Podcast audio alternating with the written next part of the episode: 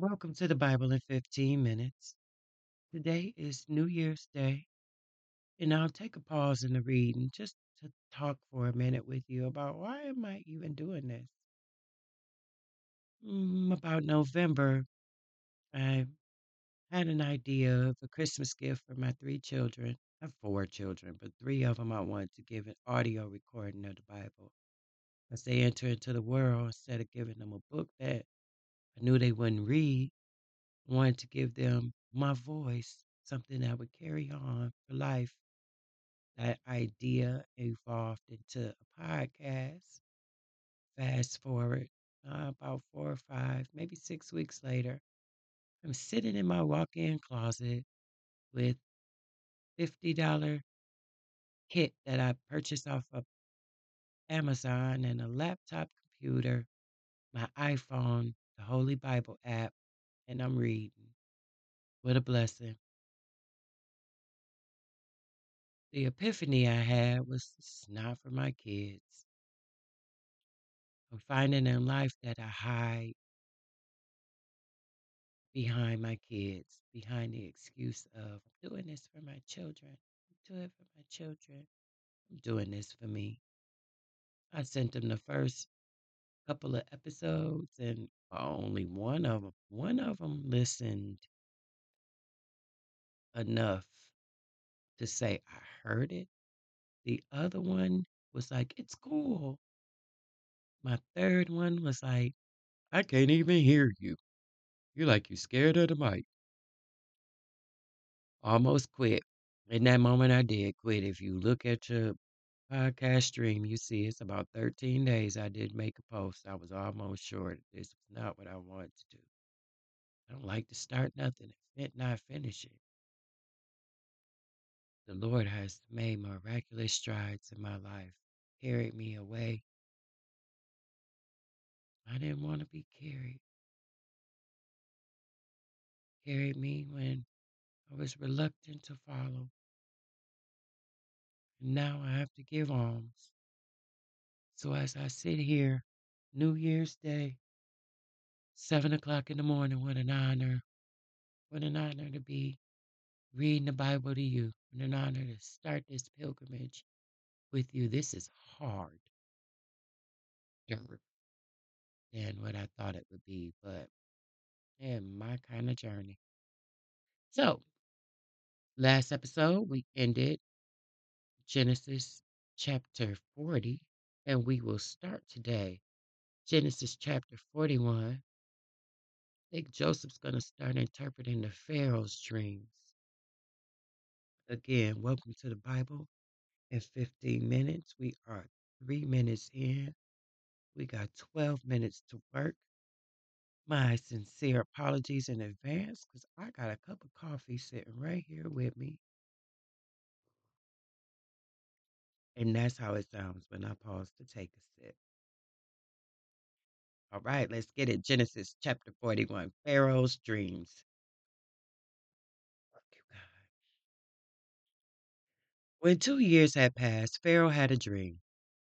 He was standing by the Nile when out of the river there came up seven cows, sleek and fat, and they grazed among the reeds. After them, seven other cows, ugly and gaunt, came up out of the Nile and stood beside those on the river bank. And the cows that were ugly and gaunt ate up the seven sleek and fat cows. Then the Pharaoh woke up.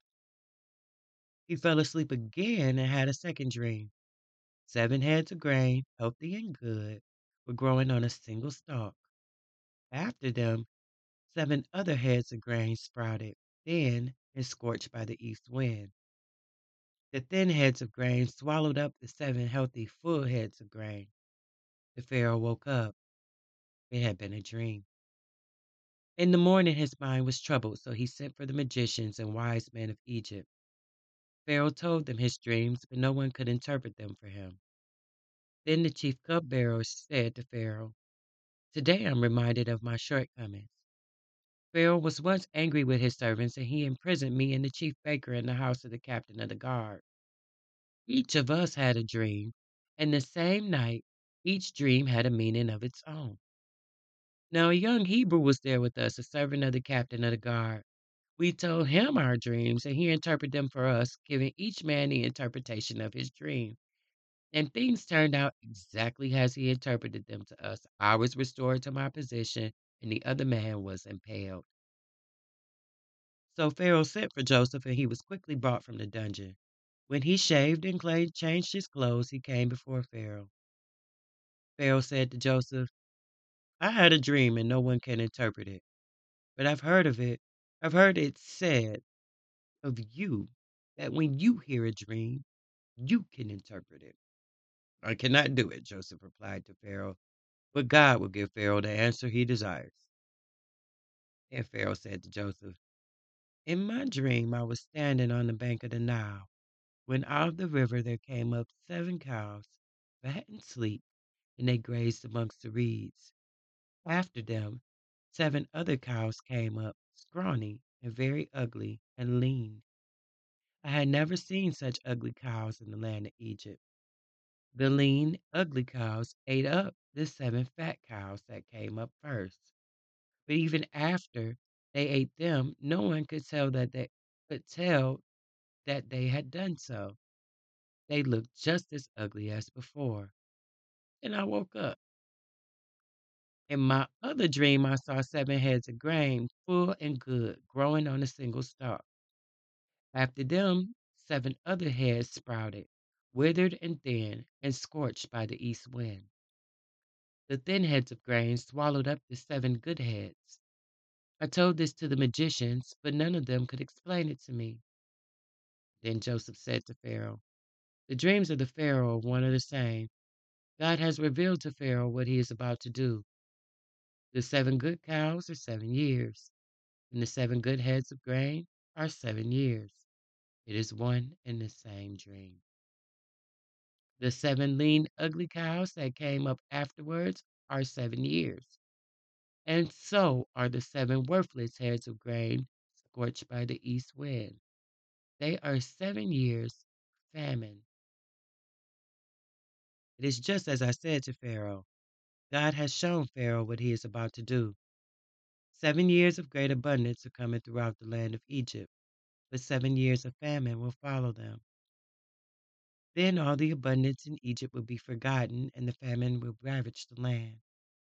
The abundance in the land will not be remembered, but the famine that follows it will be so severe. The reason the dream was given to Pharaoh in two forms is that the matter has been firmly decided by God, but God will do it soon. And now let Pharaoh look for a discerning and wise man and put him in charge of the land of Egypt. Let Pharaoh appoint commissioners over the land to take a fifth of the harvest of Egypt during the seven years of the abundance. They should collect all the food of these good years that are coming and store up the grain under the authority of Pharaoh to be kept in the cities for food. This food should be held in a reserve for the country to be used during the seven years of famine that will come upon Egypt, so that the country may not be ruined by the famine. The plan seemed good to Pharaoh and to all his officials. So Pharaoh asked him, Can we find anyone like this man, one in whom the Spirit is the Spirit of God? Then Pharaoh said to Joseph, Since God has made all this known to you, there is no one so discerning and wise as you. You should be in charge of my palace, and all my people are to submit to your orders. Only with respect to the throne will I be greater than you.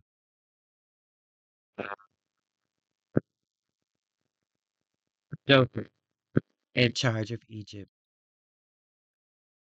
So Pharaoh said to Joseph, I hereby put you in charge of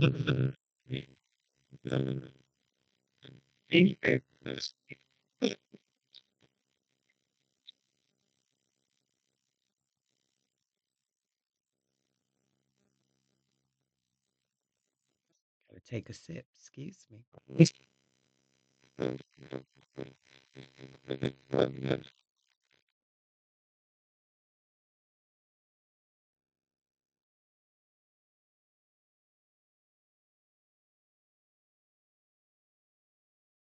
for the pause.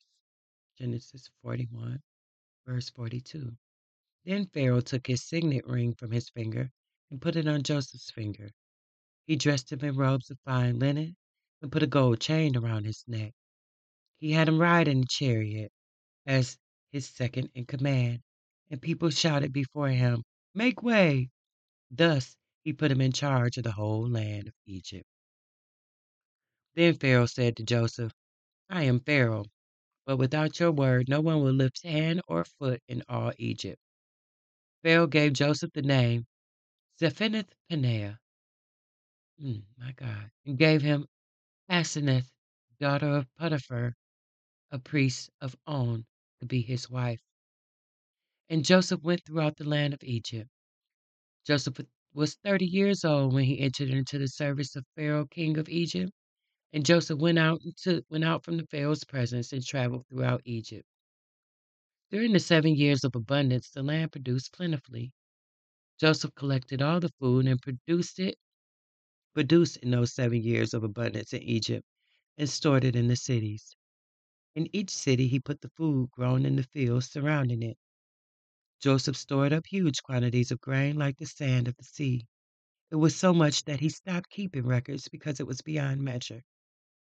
Before the years of famine came, two sons were born to Joseph by Asenath, daughter of Potiphar, priest of On. Joseph named his firstborn Manasseh and said, It is because God has made me forget all my trouble and all my father's household. The second son he named Ephraim and said, It is because God has made me fruitful in the land of my suffering. The seven years of abundance in Egypt came to an end, and the seven years of famine began, just as Joseph had said. There was famine in all the other lands, but in the whole land of Egypt there was food. When all Egypt began to feel the famine, the people cried to Pharaoh for his food. Then Pharaoh told all the Egyptians, Go to Joseph and do what he tells you.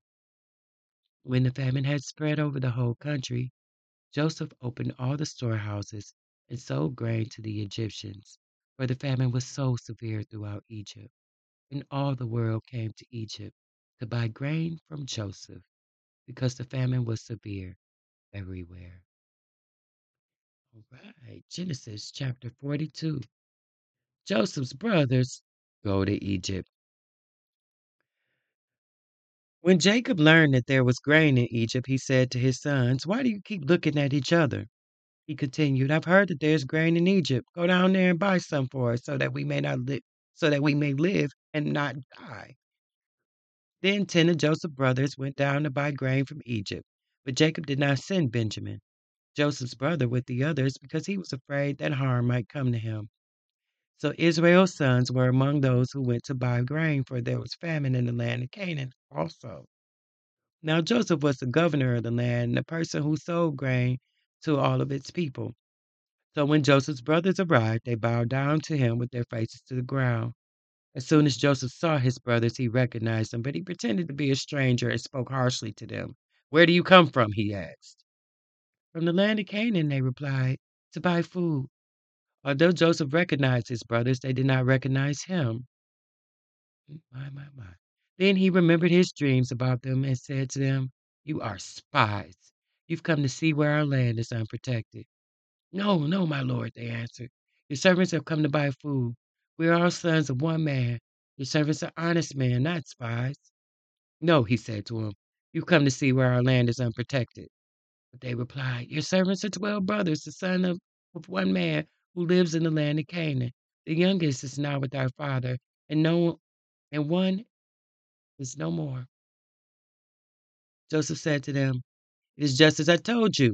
You are spies, and this is how you'll be tested. As surely as Pharaoh lives, you will not leave this place unless your youngest brother comes here.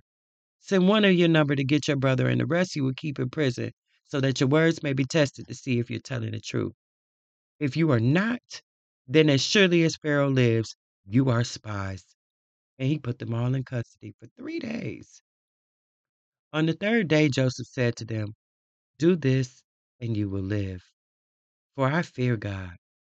If you are honest men, let one of your brothers stay here in the prison while the rest of you go and take back grain for your starving households. But you bring bring but you must bring your youngest brother to me, so that your words may be verified, and that you may not die. This they proceeded to do. They said to one another, Surely we're being punished because of our brother. We saw how distressed he was when he pleaded with us for his life, but we would not listen. That's why this distress has come on us. Reuben replied, Didn't I tell you not to sin against the boy? But you wouldn't listen. Now we must give an accounting for his blood. They did not realize Joseph could understand them since he was using an interpreter. And I think I'm going to pause right there. We're at 15 and a half minutes. And I really like this part of the story. So we are going to pick up next episode, Genesis chapter 42, verse 24. Joseph got his brothers locked up. They got to send somebody to go back to get somebody else to come back to get him so that he can truly prove that they're not spies. Uh-huh. I'm enjoying this. All right, stay tuned. Talk soon.